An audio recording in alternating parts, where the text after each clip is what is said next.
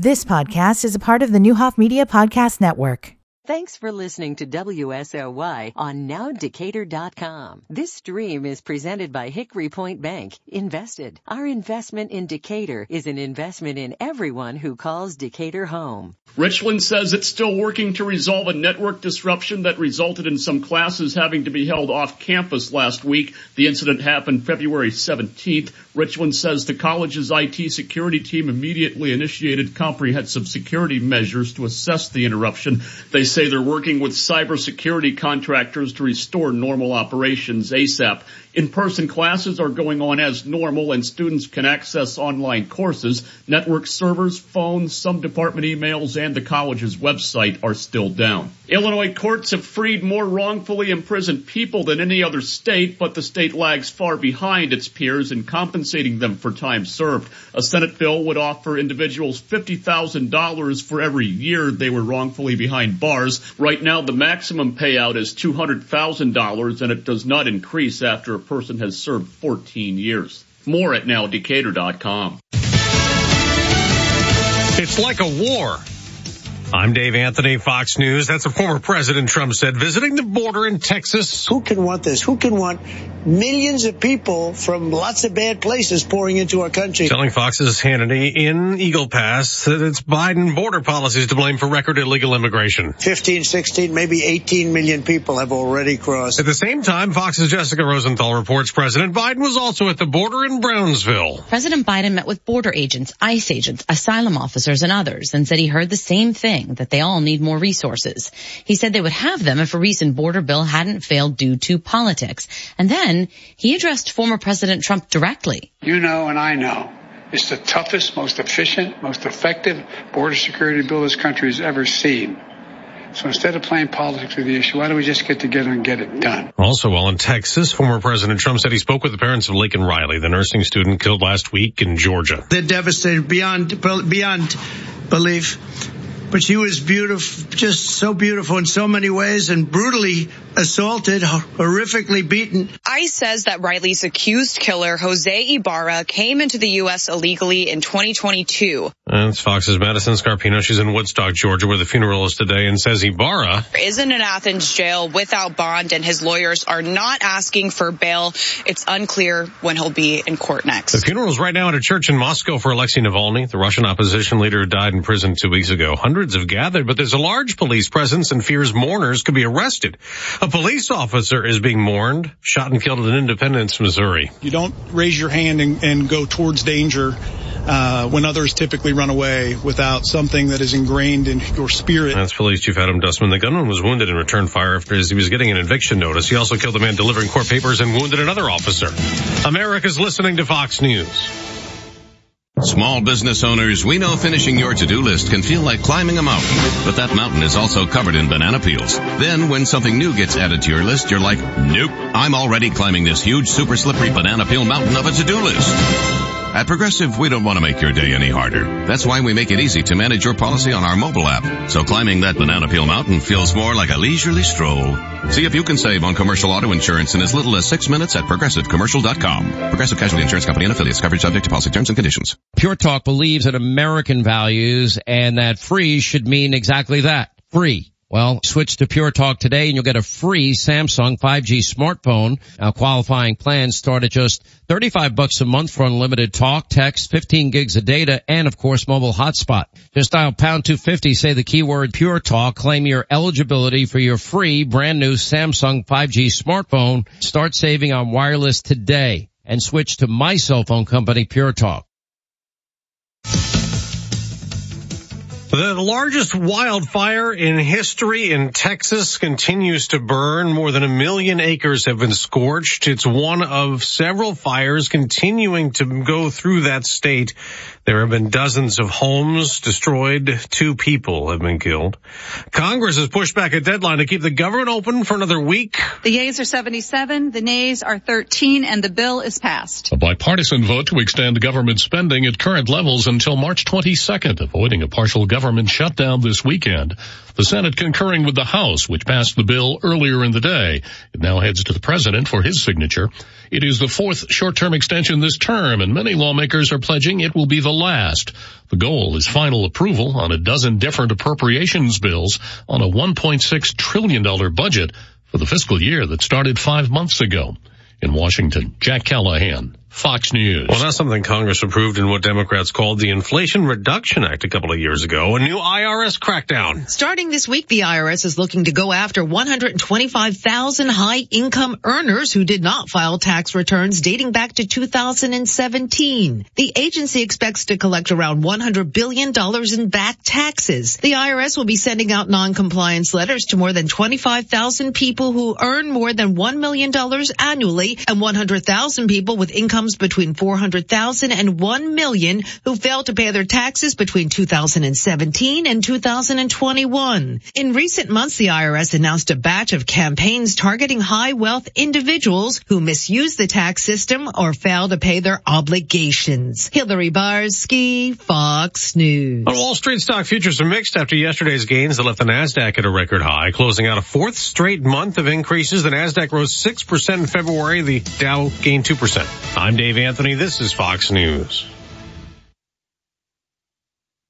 Join Byers and Company on Thursday, March 7th, live from St. Teresa High School for the 2024 St. Teresa Mega Raffle Kickoff. The grand prize is $100,000. If you purchase a ticket during the broadcast, you'll be entered into an hourly drawing for a chance to win 10 additional tickets. The 29th annual St. Teresa Mega Raffle Kickoff event, Thursday, March 7th on WSOY, 1340 AM, 103.3 FM, and now Decatur.com. Good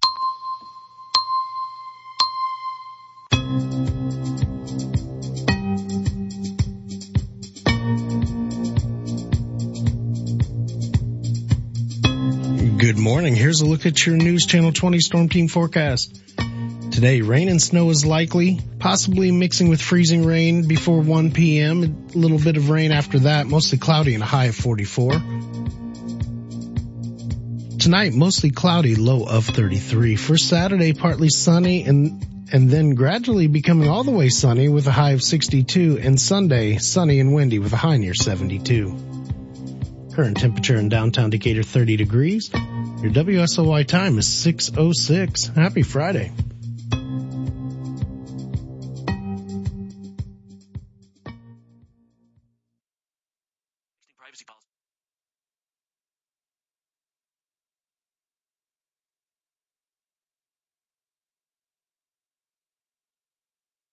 Privacy policy.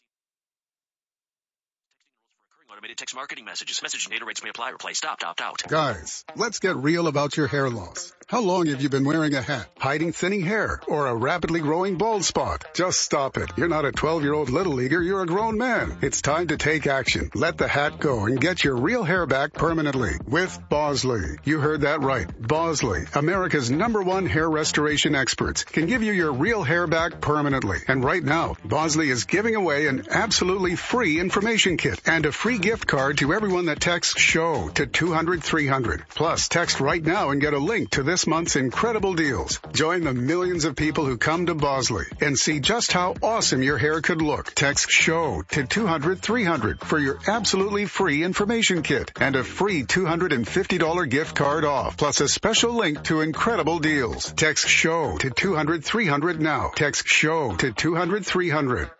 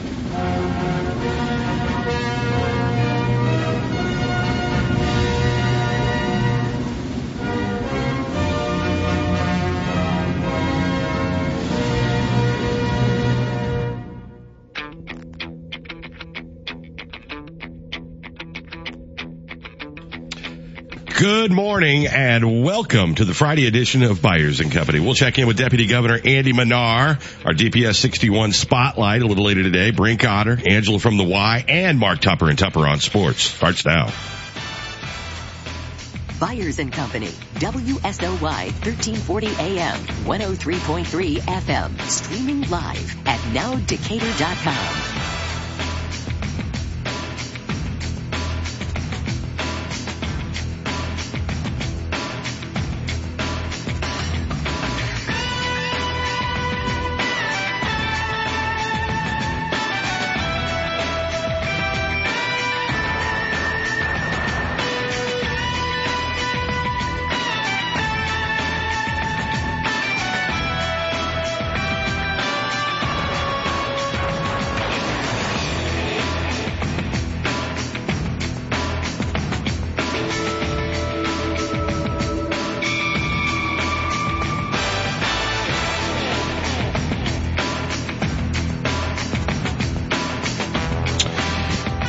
Sorry, having a little bit of trouble with the headphone cord this morning.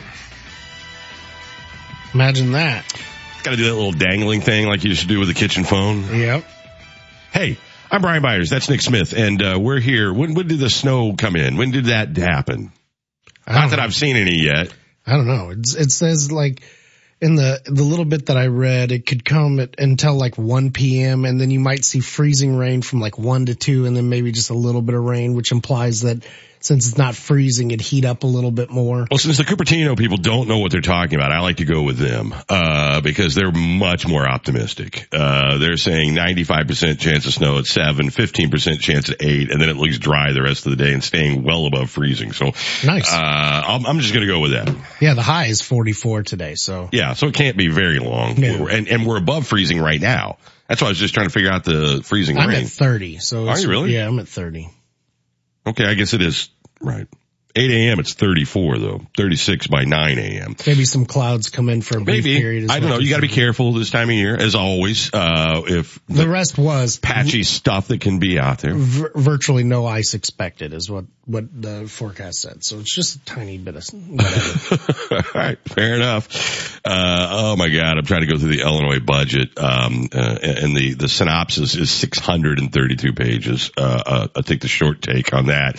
Uh, and then I can look at the, uh, that's the operating budget. Then I can look at the capital budget, the budget in brief, the operating budget data files description, the operating budget detail. That's an XLS file. Let me see there. Bam. Uh, yeah. This stuff is so dense. It Has to be. Does it? Yeah. How many communities are there? How many line items are there? How many programs are there? How much, uh, how many revenue streams are there? How many, I mean, there's no way it can't be. Okay. It's not like they're writing in prose or anything. It's just out of function. Well, I, I get that. I, I really do. Uh, you know, the communities are uh, recipients of tax dollars, but they don't, I mean, th- this isn't our budget. The, the municipality of Decatur has its own. This is the state's budget. Uh, you know, this is the thing that they will approve. And, and there are expenditures that go out to those communities and there's, you know, a lot of money that comes in via That's what I tax mean. vehicles. But it's, you know, you would think there would be a way, uh, I, I, who reads, do you think, how many lawmakers do you suppose that are in Springfield from various areas of the state of Illinois that read the 632 pages of just the operating uh, budget, the how many pages? Let's see what the capital budget is. That's uh, 127 pages. Uh, operating budget. I mean, we're we're talking well over probably close to 2,000 pages when all is said and done. How many people do you think, even our elected officials, read all of that? I would say only hundreds. Well, we don't even have hundreds. Uh, I mean, you said, inc- you said including our lawmakers. no, I meant how many in- Oh, of the lawmakers? the lawmakers, the people who actually Um, will vote on I, this. so the royal we, meaning, hey, I might not be reading it, but I want my staff to, to read it and pick over parts for me. I would say Mhm. the royal we, 30%. okay. Do you not think that's a problem? Yeah. Okay. But also I, think that the, the high points, low points, or things of note or change are probably extrapolated in something that's far easier for them to, to, to decipher. Right. But then we always find out down the road, oh, no one missed knew this was Yep. in here. Yep. And the staff, I, I, I, and this isn't an insult to any of the staff. They work very hard. Uh, uh, many people have been around for a long time. You go to Washington DC and you meet the staff of your congressperson, you'll be stunned. They're like college kids. Yeah. So it's like, not necessarily budget experts. I mean, so they might get tasked to do something or, or they have the House Republicans or the House Democrats, you know, have sort of, you know, support staff like in general, not just for just one specific representative or one specific senator. So I'm assuming, and maybe I'm making a gigantic mistake in assuming someone reads all this, Yeah, I'm sure somebody would. but are we sure?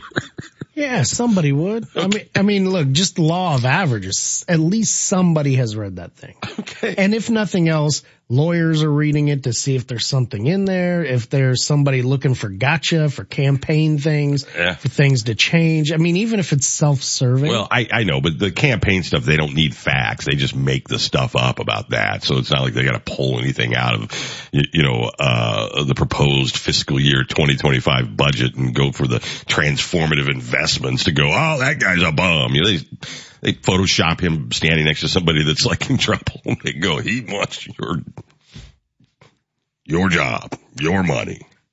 Dangerous. Danger, danger, danger. That's all they do. Anyway, we'll have Deputy Governor uh, Andy Manar on uh, the the PowerPoint presentation of the highlights of the Illinois state budget is 43 pages. there you go. Okay, but that's the 43 pages they want you to see, right? I mean, if you're doing a PowerPoint, Yeah, if it's your PowerPoint. you're Yeah, going, sure. hey, look at here, look at the highlights. Sure. Don't worry about those pesky details. Look at the highlights. Uh, all right. Anyway, we'll have uh, around six forty. Uh, we'll start to have that conversation. Um, y- you know, I can't even imagine what it's like to craft something like this, even with best intent and resources needed. It's got to be incredibly hard. Yeah, I mean, you take even people that have done it at uh, like a, a business level, or how about this? Just throwing a party, or Mhm. like you're like a wedding or something, and you're like, okay, we've got five thousand dollars total, and twenty eight hundred of it's already gotten to the food. How do we split this remaining amount? right. You know, you have to just work in chunks, and then when you get to the chunks, then you divide up the crumbs in the chunks. I mean, it's unbelievable. Uh, And if one is not jiving with the other, you do all this work for all these months and you come up millions of dollars apart and go, you two need to figure out. yeah. I mean, it's, it's unbelievably complicated. I mean, it's just, I mean, that's why it And, takes, and is it unbelievably complicated for a reason? yeah, I, Okay. I, I think not out of like some sort of political thing. I think I it's don't mean political. I, okay, it, it could be. Uh, you know what bureaucracy looks like. It tends to be way heavier than, uh, you know, I would assume if you go to a, a small business, right, and their budget, much easier to understand. But they're not beholden to the people. So I, we can't just put down like No, no, no, no, a no. bunch of I- money for road stuff. I say, You know what I mean? Like, and we I, need- I think you've got it backwards. I think they're obtuse on purpose. I think the small business guy can't afford to be, doesn't have time to be obtuse on purpose. I think bureaucracy is that way. You, you look at the city of Decatur or District 61 or the state of Illinois, and, and there's probably rules they've put in to like go, oh, transparency and look at all these. But I think they they don't. I don't think they want your average human being or resident of the state of Illinois perusing through the 632 pages of government. I don't think there's, I don't think it's malicious in, in, in that sense. I, I think it's just what it is.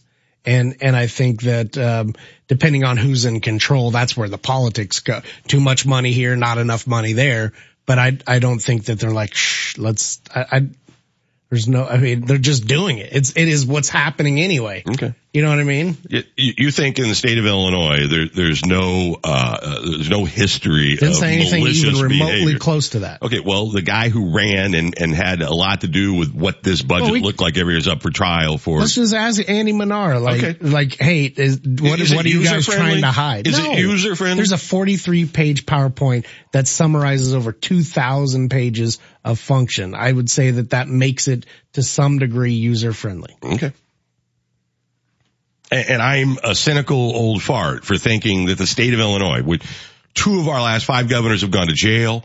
Uh, where the Speaker of the House, who ruled for 40 years, everything pertaining to this document and everything is now going to be on trial for fraud. Uh, Tim Mapes just had his pension stripped away, which I, I can't even believe that we even have to have a fight about whether or not you strip public taxpayer paid pensions away from people who get busted committing crimes on the job. I mean, do keep in, in mind that while there is corruption, they are holding those that were being corrupt accountable. 40 years after the fact. I mean, how much money did Mike Madigan make off of his position before being held accountable? And he hasn't even been held accountable yet. He hasn't gone to trial. Yet, Right. Right. I would have no idea. A long, long, long, long time. Sure. And the staff, like that you talked about, that would be Tim Mapes, who's also going to jail because like some bad Cosa Nostra movie, he won't, I mean, he lied on the stand about protecting Mike Madigan when he could have walked free. You think that's, well, not weird. You don't think about when you're watching I mean, The for yourself, Sopranos, it doesn't weird. seem weird, does it? No. You end up in a trunk. Right. I will be, I trust Andy Manar as a human being.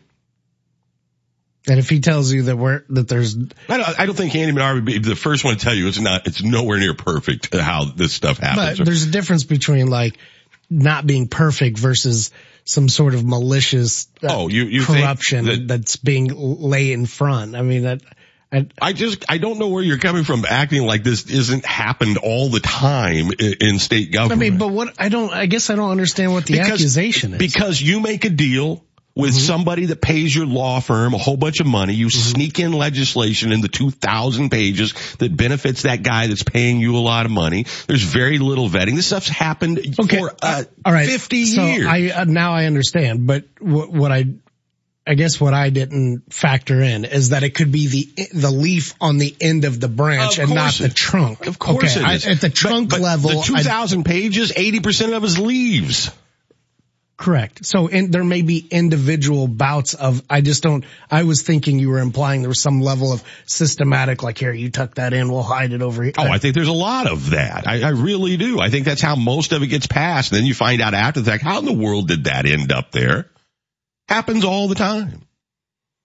And part of it is out of function. Yes, it will be dense for the state of Illinois, for the state of California, for the state of New York, any place where you've got a large area with millions and millions of people and your population is, is probably way different in Kansas than it is in Illinois.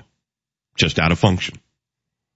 But the idea that they haven't used the tricks of the trade over the years to fatten their own wallets or their own whatever to sneak stuff into budgets to getting passed because I just basically think no one reads it.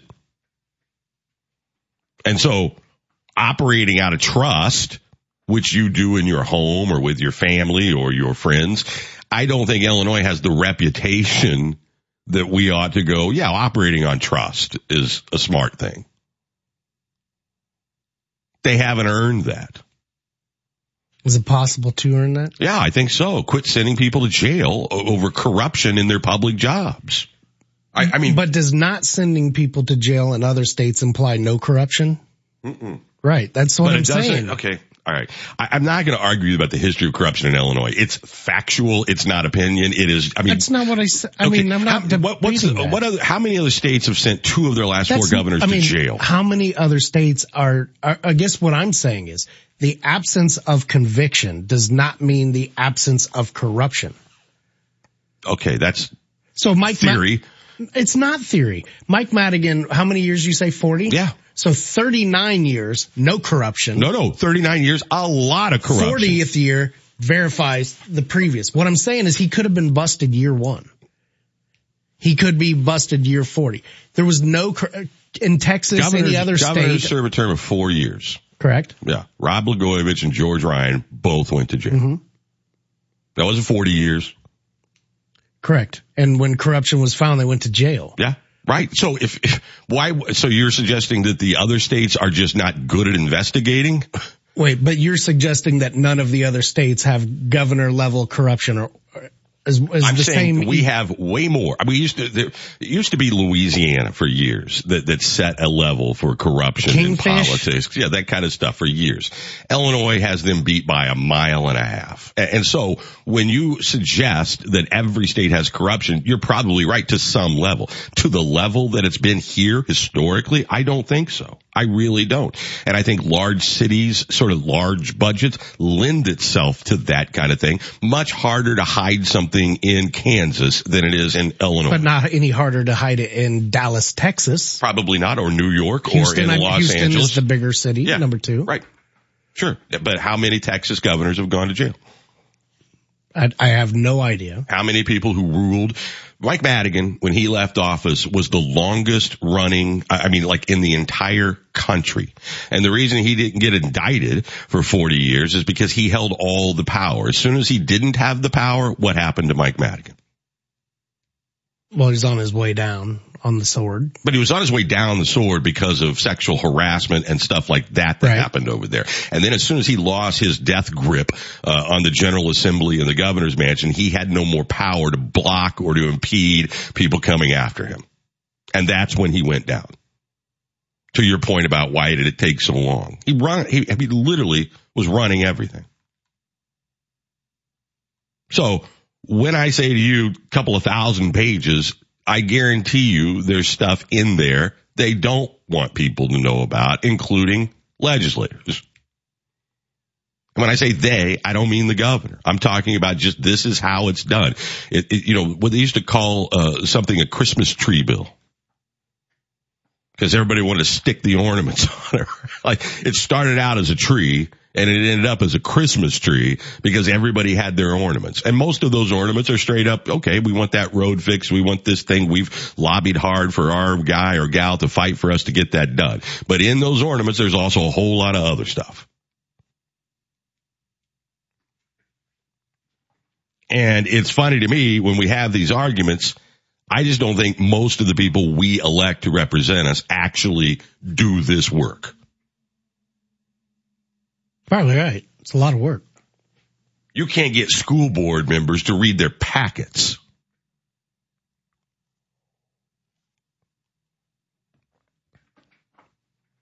It's true.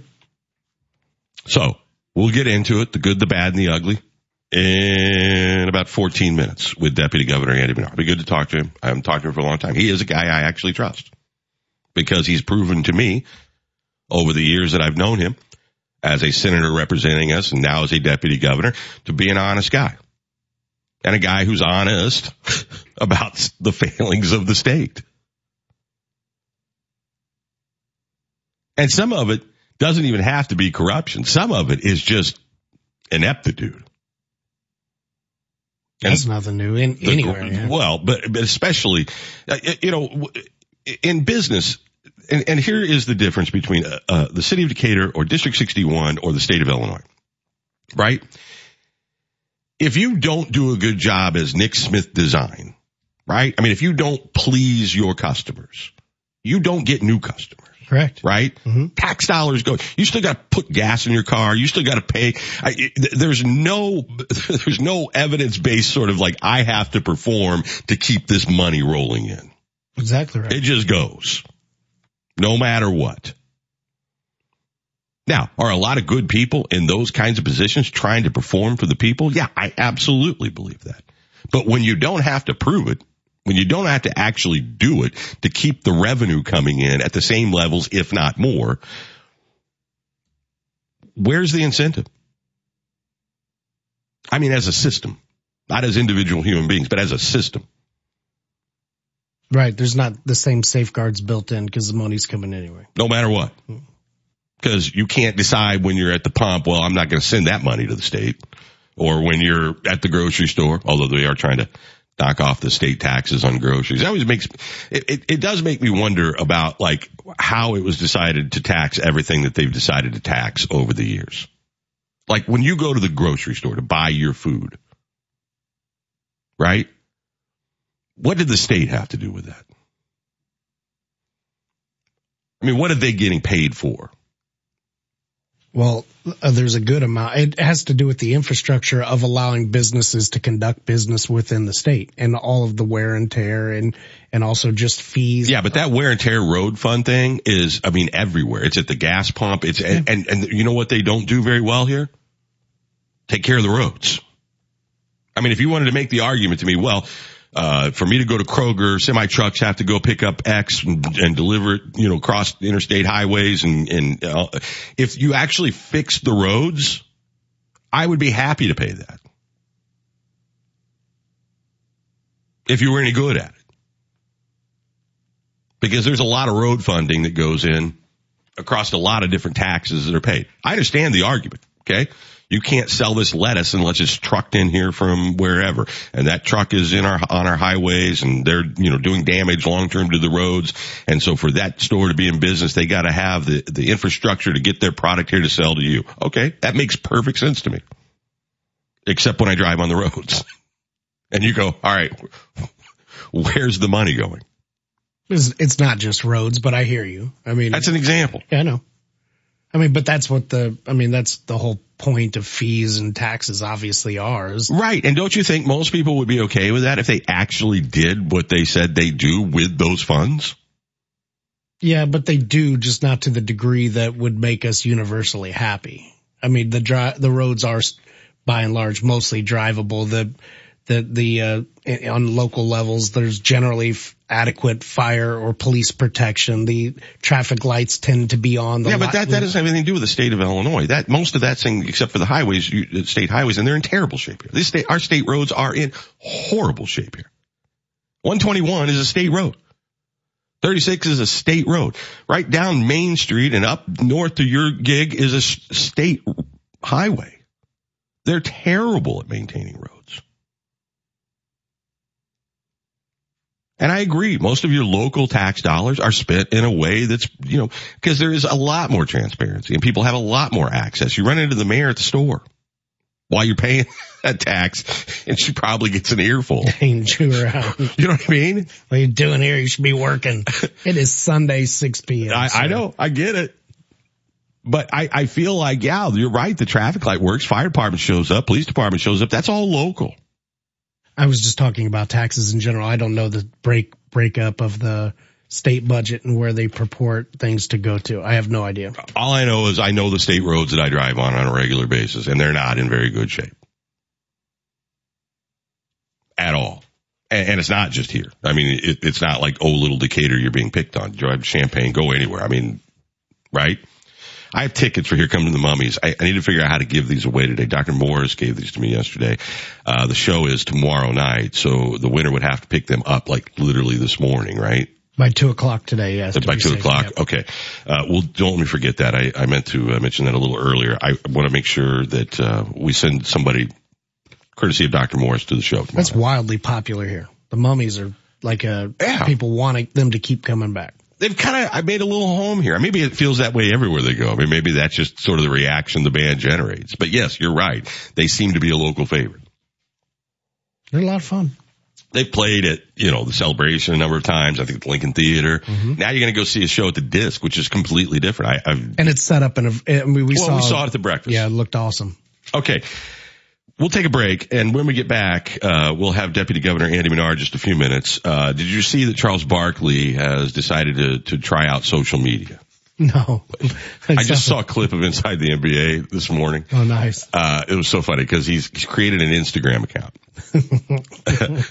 now he was like the last holdout Oh, or yeah. one of the last holdouts. And it was, they were giving him advice and like, Oh, and Ernie's like, you know, just remember everything you like. You, you know, we can see that you liked it. Oh, no. And then, and Shaq told him just hashtag everything OnlyFans. Oh no.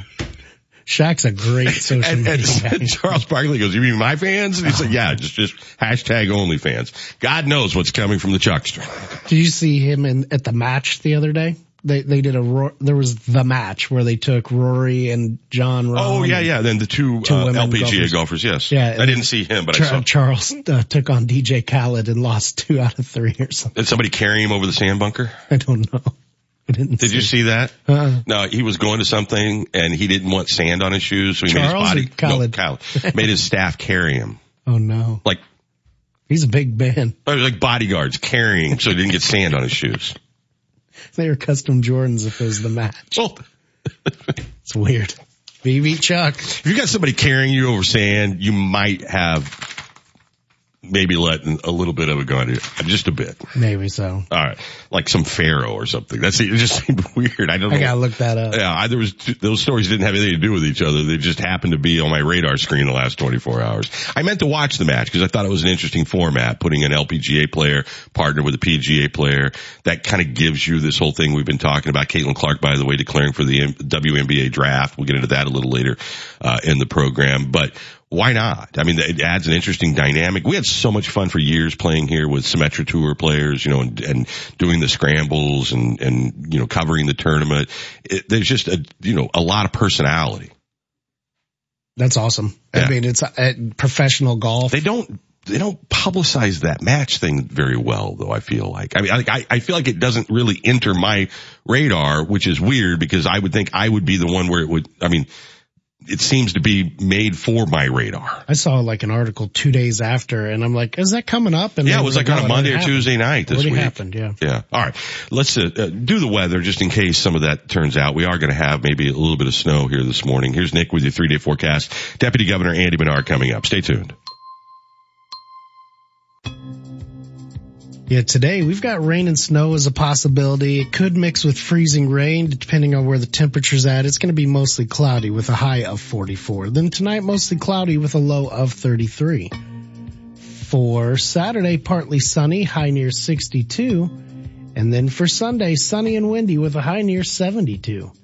The current temperature in downtown Decatur is 31 degrees. Your WSOY time is 635. This look at your weather brought to you by Staley Credit Union. Ready to bank better? Bank Staley Credit Union.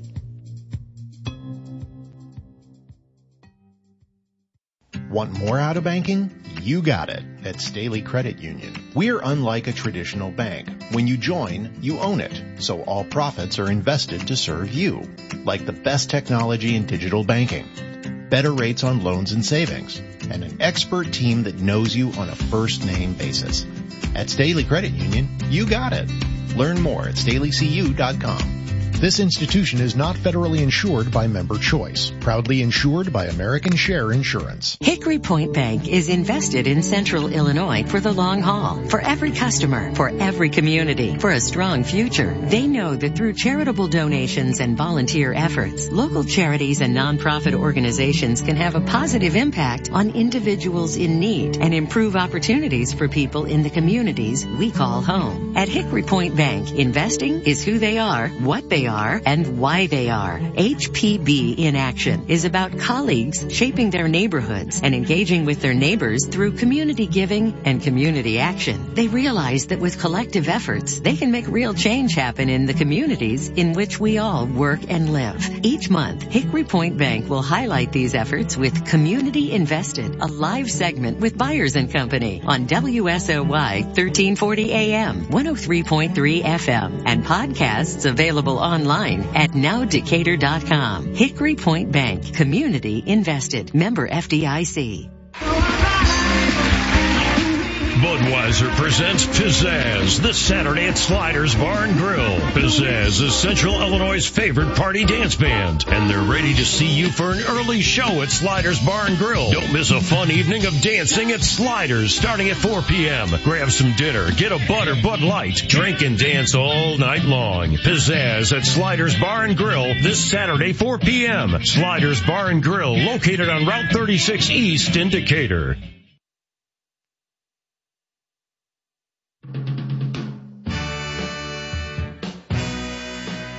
You're listening to Byers and Company, streaming live at nowdecatur.com.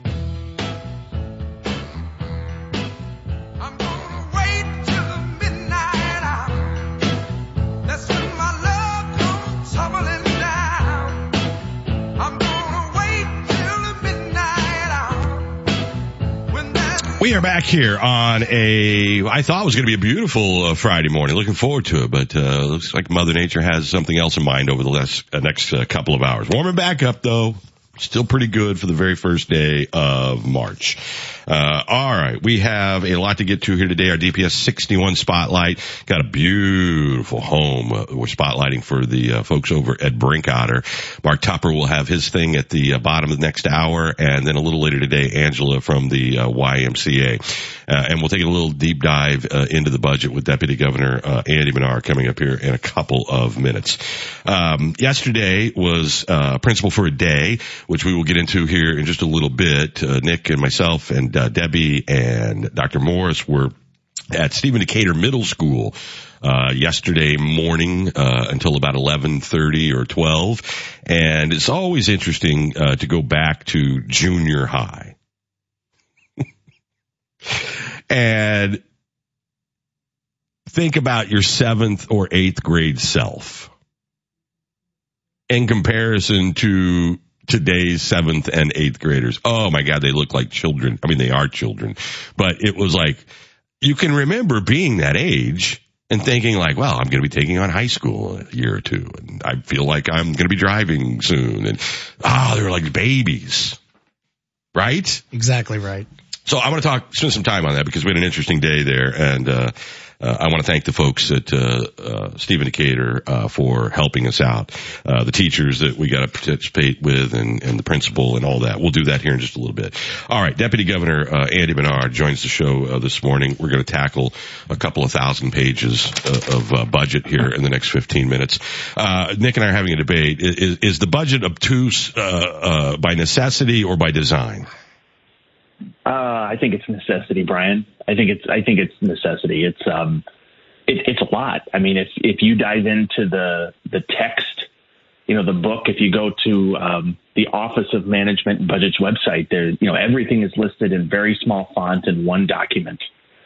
So you know it's a it's a lot to go through, but it is it is all there. Okay, now when you were a lawmaker, uh, and I'm not asking you to talk about anybody else, although I'm sure it's all over the spectrum. did you actually read every page of the budget? So you know I was a little bit different because if you recall, before um, having the privilege to serve in the Senate, I was uh, I was the chief of staff at the Senate, and then before that, I was at, I was the appropriations director in the Senate for for several years. Um, so so I mean, I guess you can call me a nerd or a geek. I don't know. Pick a pick a word, but you know, budgets are my thing. So when when I then served in the Senate and served as the appropriations chair in the Senate, you know, it was I would sift through literally every page of that document from Governor Quinn to Governor Rauner, and then obviously Governor Pritzker before I left. But you know that was just the thing I did. Most most do not. I don't think that's you know I don't put value on that. But that that's why staffs are so important, and that's why public hearing and the public hearing process, which is you know now starting in the House and the Senate. Um, you know, several committees just spend hours and hours every day uh, for for weeks um, you know, going through the detail of what the governor put forward last week. Okay, now these public hearings, uh, uh, what, what, who is it for? I mean, I know the word is public, but I mean, you don't have mass participation from the actual public. You know, so, some do, most do not, uh, because, um, and I think that's the nature of of both the proposal and the process. When Governor Rauner was was in office, there was mass participation. Um, Governor Quinn, you know, it was it was a mixed bag. Uh, you know, the last several years, of course, things are just dramatically different when it comes to the state's finances. So, so most of what uh, a governor proposes is usually approved by the legislature, provided it's not, you know, wild and and completely out of whack. So, so the public hearing process, I think, is is as much about transparency as it is making sure that you know, the, the stamp of approval from the legislature is in concert with what the governor is saying. And, you know, in this case, in the last several years, we're, you know, we're on five balanced budgets in a row. Um, you know, the, the, the things that plagued budget proposals a handful of years ago just don't do that anymore because because there have been, you know, there's been enormous progress on that front. So okay, let's talk about that. For, are, All right, let, us talk about that for a second because, uh, you know, in a, an election year, you're going to hear a lot of stuff. Uh, I, look, Illinois has a reputation. Nick and I were talking about this. I mean, there's cynicism out there, and there should be. I mean, we've sent two, you know, of the last four governors to jail. You know, Mike Madigan's facing trial. Tim Mapes, you know, like straight out of Goodfellas or whatever, pick your mafia movies, going to jail because he lied on the stand. There's plenty of reason to be cynical about how our tax dollars have been stewarded over the years. But what is not uh, up for debate is that we've gone from what 17, 18 billion dollars in unpaid bills and and literally a junk credit rating rating to paying our bills on time, and we've got two billion set aside for a rainy day. Yeah, and I, I mean you're right. You're, you're right. That there is reason to be cynical be, because of past practice. There, there's there's no de- decades of it. Let's be honest, decades of of just bad decisions. But but you know everything in the last five years points you know points to the contrary of that. And you know, but perception is a lot. I mean, we all know that, right? Perception is reality in so many instances. So so we we still have work to do on the perception front, but the the facts are clear. Like you said, there's there's two billion dollars in the rainy day fund. Um, you know, in 2019 there was four million, so we've gone from four million to two billion.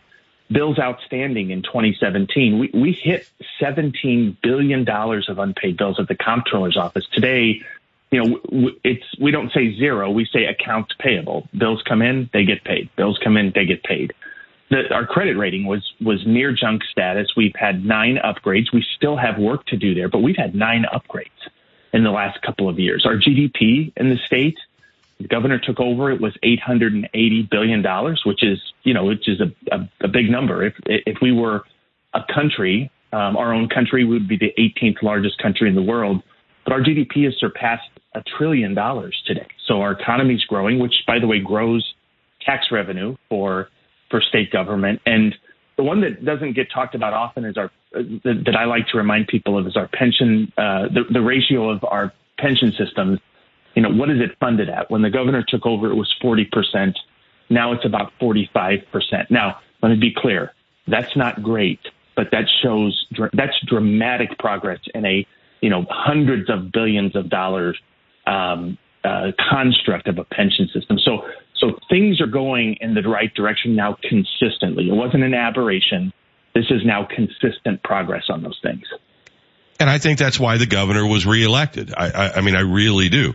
Uh, but uh, Andy, uh, you know, for folks out there, you know, who just their contact with government is the roads they drive on, the gas mm-hmm. they pay, the groceries and what they cost. I mean, that's how people live their lives, right? I mean, you know, the union head or or, or the lobbyist are going to be you know, participating in public you know, uh, stuff in Springfield. Most people aren't, right? They just know what they get for what they pay. And, and, and our roads are terrible. Yeah, we're making. I, I will say this, and you know, I I, I know, um, you know, for I mean, I think one of the last shows I was on with you, Brian, before I left the Senate, we talked about um, the disparity with Macon County on, you know, where is road, where are the where are the road projects at in central Illinois. And um, the, the, construct of how that's done in Macon County, I, I still believe, you know, tilts things against where the population is. So, so Macon County and Decatur specifically started from, I think, a deficit because of that, and because, frankly, the, the economy of Decatur relies so heavily on moving things. So, so roads, um, you know, become exponentially more important and are used in an exponential way. So, so I, I think when when Rebuild Illinois was passed, um, you know, which is now thousands and thousands of miles of roads, hundreds of bridges, and now now IDOT is getting into major major upgrades, uh, like Brush College, for example. But I, I think it's it's worth saying that that Decatur and Macon County started from a very different place than the rest of the state. We're going to get there. We're going to get there because because this plan is doing remarkable things and it's and it's helping grow um, it's helping grow jobs in our economy. And there's no better place to point to as evidence of that than Decatur. Investment in road infrastructure, investment in lane miles is helping bring jobs to Decatur, and that's going to just continue. All right. What, what's the latest with the, the drivers for IDOT? I, I mean, has that been settled or there is still a strike potentially looming there? so, um, so there is there. I, I will say that you know I have, I'm limited as to what I can say because obviously I don't want to um, overstep what bounds we have as in, in this case the state of Illinois is the employer. But there has been, I would describe it as substantial progress. Um, both parties were at the table every single day last week through Friday. And um, I will tell you there's substantial progress that has been made. Um, th- there's four separate groups. You know, there's four separate groups that represent IDOT employees, all of which are Teamsters. Um, all four of those groups have been in constant contact uh, with uh, the state's negotiating group, and there has been substantial progress that I would report to you that was uh, that was achieved last Friday. All right, that's good news. I appreciate that. Yeah. I know education has always been uh, the thing that you have been uh, uh most passionate about. I look at the general funds and the proposed budget, 20.2 percent to pre-K through 12 um, is is public education the institution, and, and I think you could probably say Florida, Illinois, Indiana. I don't think it's special here. Is it working, doing it the way we've always done it, and and can you throw enough money at it to make a difference? So I, will tell you this: we we um, we're now evidence-based funding was passed in 2017, um, implemented fully in 2018. So we're now several years into this. And what, you know, if you dive in and see where money is being spent, see how things are improving, you will, this is what you'll see, Brian. You'll see um, substantial growth in terms of outcomes for underfunded school districts. Now, now that's not done in a laboratory, right? That that's because because Decatur public schools are very different today than they were even when evidence-based funding was passed a few years ago. So so while the state is prioritizing new money to underfunded schools like DPS or Bunker Hill, where I live, um, things are still changing on the ground in those districts. So you'll you'll see substantial progress in in those underfunded districts. You'll see um, also um, that districts are spending the money as it was intended, which I think was you know a legitimate um, criticism of the bill I sponsored that there was no you know there was no funding police running around the state making sure that districts did exactly what the intention of the law was, uh, because that was the balance with local control. But districts are actually doing that now. Um, but but I think where where I see um, the necessity of of you know what what is next is that things are just getting so challenging in public school districts. I mean, w- you know, we see that each and every day, regardless of where where we live. And you know, is that funding going to keep up with that? Um, the answer is that's you know is obvious. That, that that is incredibly challenging. But the good news, I think, is that equity gap is being closed. We're seeing that when when you know Illinois is a standout nationally. Now, this is a massive change too for us when it comes to equity, when it comes to outcomes from public schools. But but I see as a you know as a parent, like every other parent, there's just so many there's just so many continued challenges in schools. You know my you know my wife Trista's a you know, she does social work and, you know, just, you know, what, what she sees on a daily basis, I think would, uh, would shock the average person, frankly. And, and I don't know, you know, equitable, equitable funding helps with that, but, but, you know, that, that is always going to be changing at the local level. All right. Economic development overall, all funds, 7.4%. Uh, to me, that's the silver bullet, right? I mean, better mm-hmm. jobs, higher paying jobs, more opportunities for people, lift up every boat. Uh, why not more for economic development? So it's it's highly targeted, and what you see there. Um, by the way, I'm impressed. You're you're you're looking at our slide deck. Um, we're we're proud of that, and we're proud of you know, proud of that. Um, look, I'm cheating. So I'm cheating. You. I'm cheating. I'm only using the 43 no, no, page document.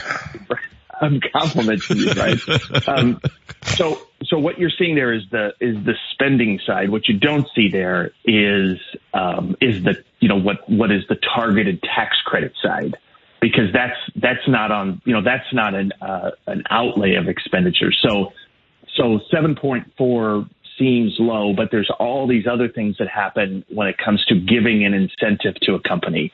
Um, I will say this: so there is no better example of of Governor Pritzker's efforts to grow the economy than than Decatur.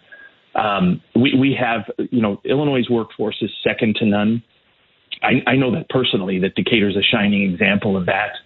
Um, you know, the work that's being done at Enrich, the work that's being done to retrain employees, the work that's being done to bring new people into the workforce, that is paying dividends in terms of growing jobs indicator, whether it's Caterpillar, ADM, Fuyao, you name it. Um, there's no better example of what is right with Illinois than than what's happening in Decatur. I'll tell you, we have one of the highest workforce participation rates in the country among large states. I think we're the highest in the Midwest. We're consistently at number one or number two. When we go out and pitch a company, Brian, um, and the governor goes to, you know, we, we go, you know, overseas, we go around the country to pitch companies. If we can answer the workforce question, we're going to get their attention because, you know, people and having skilled workers is comes at a premium these days. So there's no better example than Decatur, and that's why we, you know, we've had so much success, and that's why you know the governor's going to be there um, again, um, you know, with with other announcements with partners in the business community and um, economic development. That 7.4 percent is is remarkably important to growing the state's economy. That, of course, as I said earlier, helps us grow tax revenue as well for services that people expect. All right, couple uh, last questions here. Uh, you are the self-described nerd or, or geek. I, I want to talk a little bit about quantum computing because I think this kind of rolls over a lot of people, and they're not really taking a dive into this. One of the things that's impressed me the most about the governor, and and by the way, who wrote the term doom grifters? Who came up with that? The, the, governor has very a very talented individual who helps uh, helps write his speeches. I will say this though, he is hands on.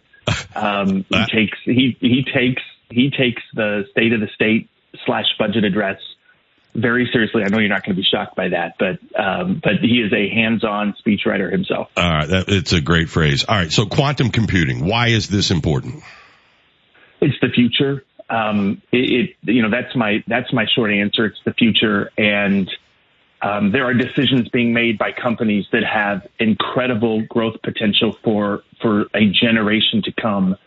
Those decisions are being made right now, and Governor Pritzker has rightly identified that timeline and is aggressively um, attempting to put Illinois within that mix.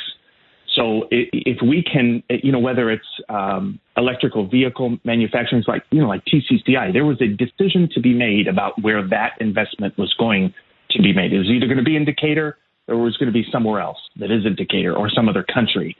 So just like TCCI on quantum, there are decisions being made by companies about where they're going to invest billions and billions of dollars. We, we can present to them this. We can present to them co- communities that have infrastructure that is second to none. Um, we can present to them communities that has a workforce that is second to none. We can present to them a functional state government that balances its budget, that can invest in things, um, that draw public-private partnerships to the state. But at the end of the day, it is about jobs and it is about private investment.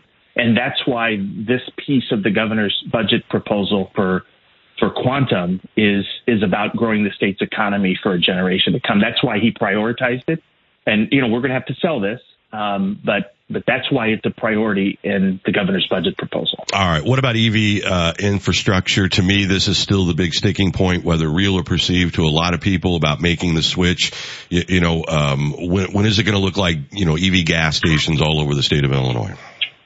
Yeah, we, we have some time, obviously, because um, before that happens, because of just the, the, the nature of what it takes to you know, flip the switch on a on a charging station that performs in a way that people want it to perform we're making substantial progress. The governor's budget, um, you know, reinforces what he's already put in place when it comes to bringing uh, manufacturing to the state and expanding what we have, all the way to um, making sure that there are targeted incentives for people um, to, to, purchase vehicles. Um, the state is purchasing vehicles, by the way, made you know made by manufacturers uh, that have a presence in Illinois, and then there's the the charging infrastructure uh, which is led by uh, the Environmental Protection Agency, the IEPA.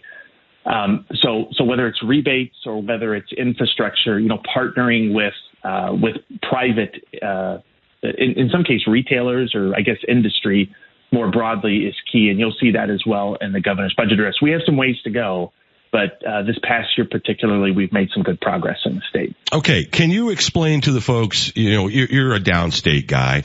Uh, most of us are looking up at Chicago and going, "What in the hell is going on?" Uh, and as people want to use, you know, migrants as like chess pieces, you know, you know and uh, I, I hate the politics of all this, but but why is it that Chicago can't seem to communicate with the governor's office? So the, the communication, I'll tell you, the communication happens every day. Um, I think what, you know, first we should acknowledge this is a remarkably complicated um, emergency situation that's happening each, each minute. I mean, th- th- there's no resting here. It's a minute by minute management proposition that, that requires coordination of all levels of government, not just the city and the state, but the Cook County as well. And it, and the complications are born in a situation to where in the you know the the middle of winter in of a Chicago winter, you know bus doors open and uh, children walk off of that bus in flip flops and tank tops, and um, and there they are, there they are, and and many times it's not at a coordinated location, you know it could be on a street corner, for example. So so that there is born the complications of what's what's happening. And, and you know, we can talk about you know the politics behind that, Brian. Um, I, I'm not going to this morning because I think we all know what it is. But but right there is is why it's so complicated. So so moving people first of all from from a street corner to a you know, children in flip flops to a place that you know that that is responsive to that immediate emergency need um, is complicated. That is complicated. You know, getting them uh, to a shelter that is, you know, procuring th- those those services is complicated. So, um, you know, we're not. That- You've been listening to the Neuhoff Media Podcast Network. For more, visit neuhoffmedia.com.